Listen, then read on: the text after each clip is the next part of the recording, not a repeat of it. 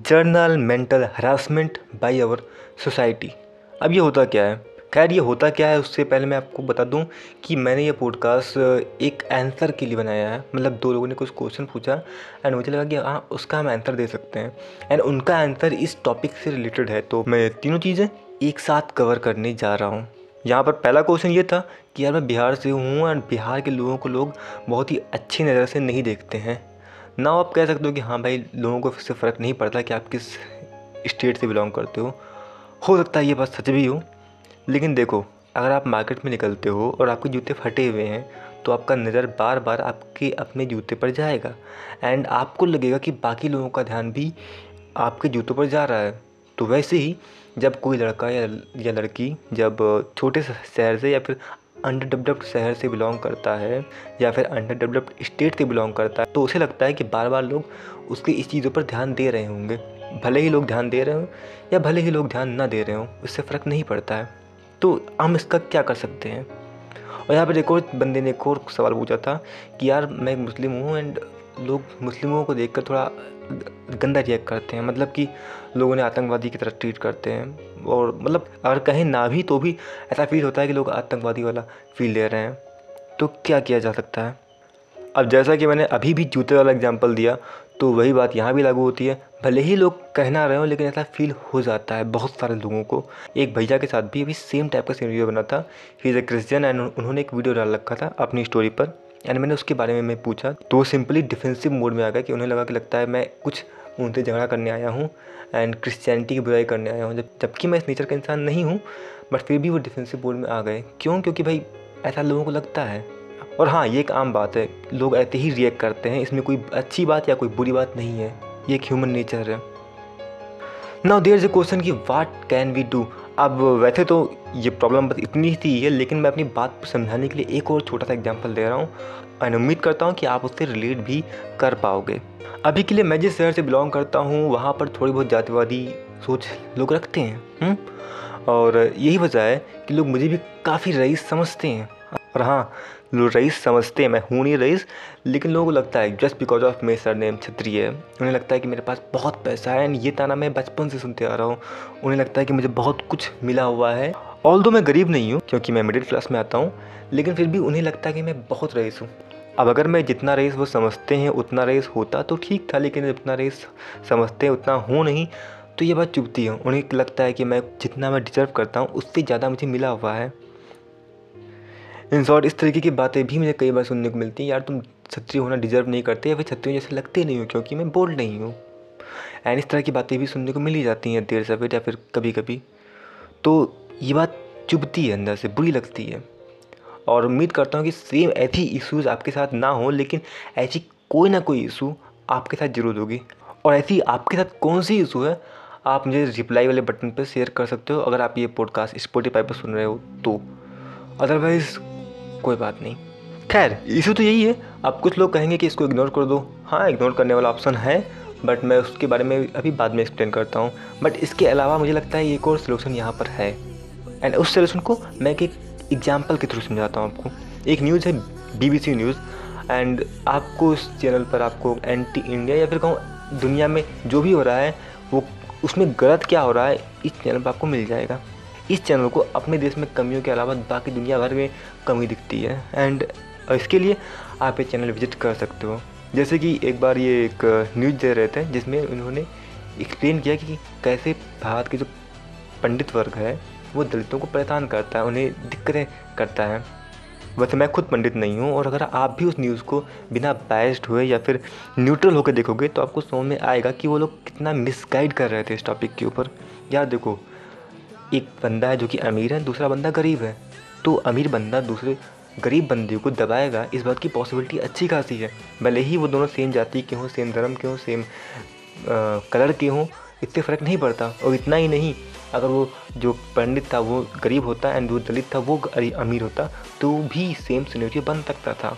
लेकिन यहाँ पर इसको एक जाति का रंग दिया गया ज़बरदस्ती।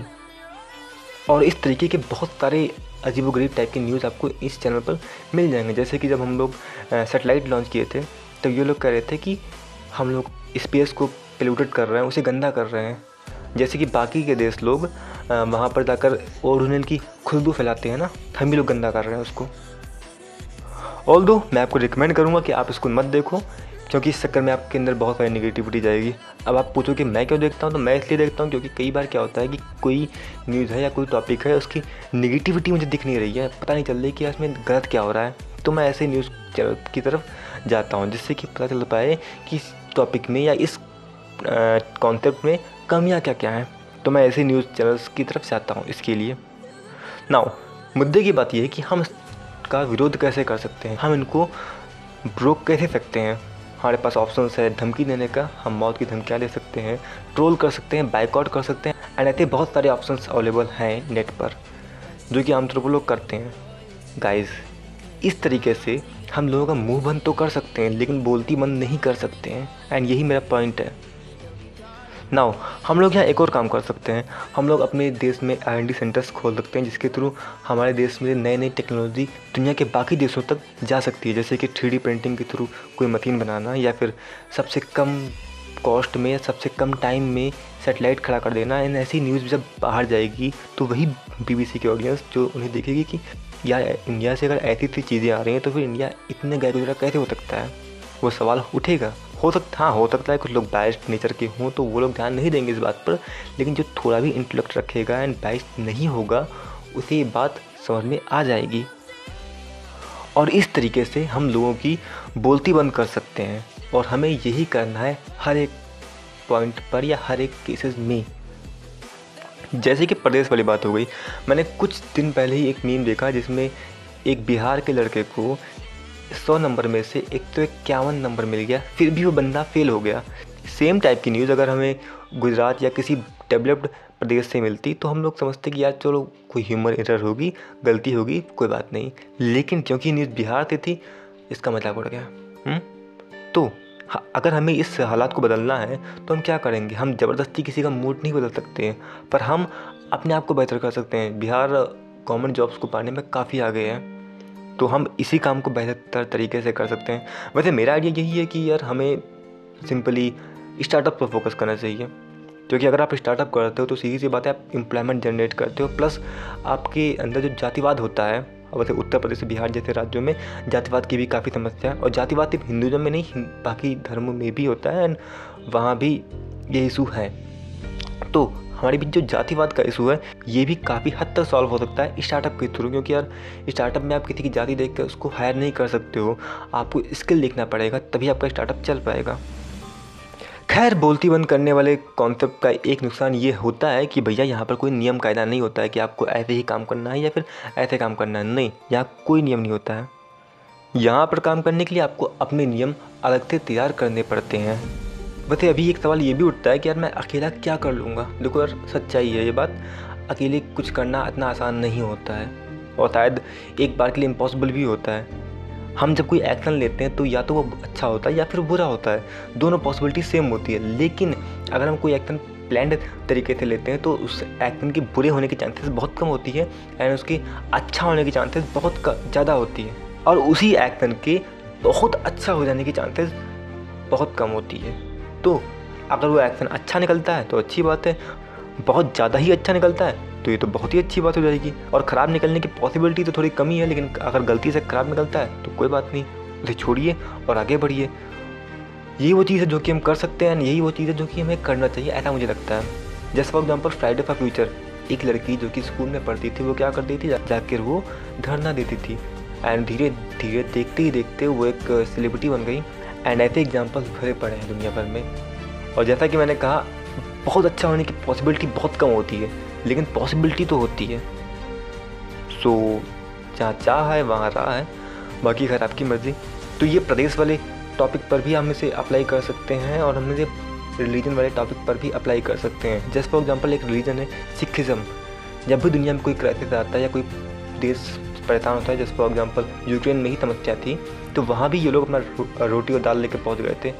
हाँ मैं जानता हूँ ये लोग दस परसेंट लोगों को ही सर्व कर पाते होंगे या फिर बीस परसेंट लोगों को सर्व कर पाते होंगे, लेकिन अपनी जान हथेली पे रख के जाके उनको सर्व करना ये कोई छोटी बात नहीं है और आसान बात तो बिल्कुल भी नहीं है। तो ऐसा ही कुछ हम लोग अपने रिलीजन में भी कर सकते हैं। हाँ मैं मानता हूँ कि ऐसा ऑलरेडी हमारे रिलीजन में होगा कुछ चीज़ें, लेकिन हम अपनी तरफ़ से भी शुरुआत कर सकते हैं ना।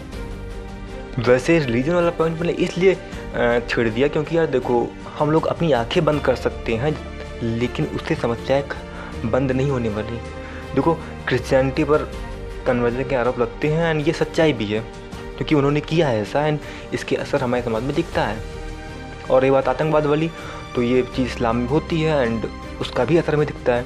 हिंदुज़म में जातिवाद वाली प्रथा काफ़ी ज़्यादा रही है एंड बहुत सारे आडंबर भी देखते देखते आ गए हैं। जिससे हटाना ज़रूरी भी है एंड मुश्किल भी। लेकिन हमें करना तो पड़ेगा ना। हम अगर अपनी आँखें बंद कर लेंगे तो उससे समस्या ख़त्म नहीं होने वाली। हमें इस पर बात तो करनी ही पड़ेगी। खुशी खुशी या दुखी दुखी। और हाँ अगर मैं अपनी इग्नोर करने वाले टॉपिक पर बात करूँ जो कि मैं भी करता हूँ। यार देखो, मैं कितना भी लोगों को समझा लूँ कि भाई मैं उतना रेस नहीं हूँ जितना कि आप समझते हो। लोग नहीं मानने वाले। तो मैंने अब लोगों को समझाना भी छोड़ दिया है। मैं समझ, मैं कहता हूँ, भाई जो चाहते हो या जो आप समझते हो वही समझो। कोई ज़रूरत नहीं एक्सप्लेन करने की। और मैं इसको इस तरीके से भी लेता हूँ कि कई बार इग्नोर करना आसान नहीं होता है। लोगों की बातें आपके दिमाग में चढ़ जाती हैं। तो मैं इसको अपनी प्रैक्टिस की तरह या कहूँ अपनी एक्सरसाइज की तरह भी लेता हूँ कि यार जो लोग कह रहे हैं उसको इग्नोर करना की आदत बन जाती है। बन गई है मेरी। तो ये भी मेरे लिए अच्छा ही है एक प्रकार से।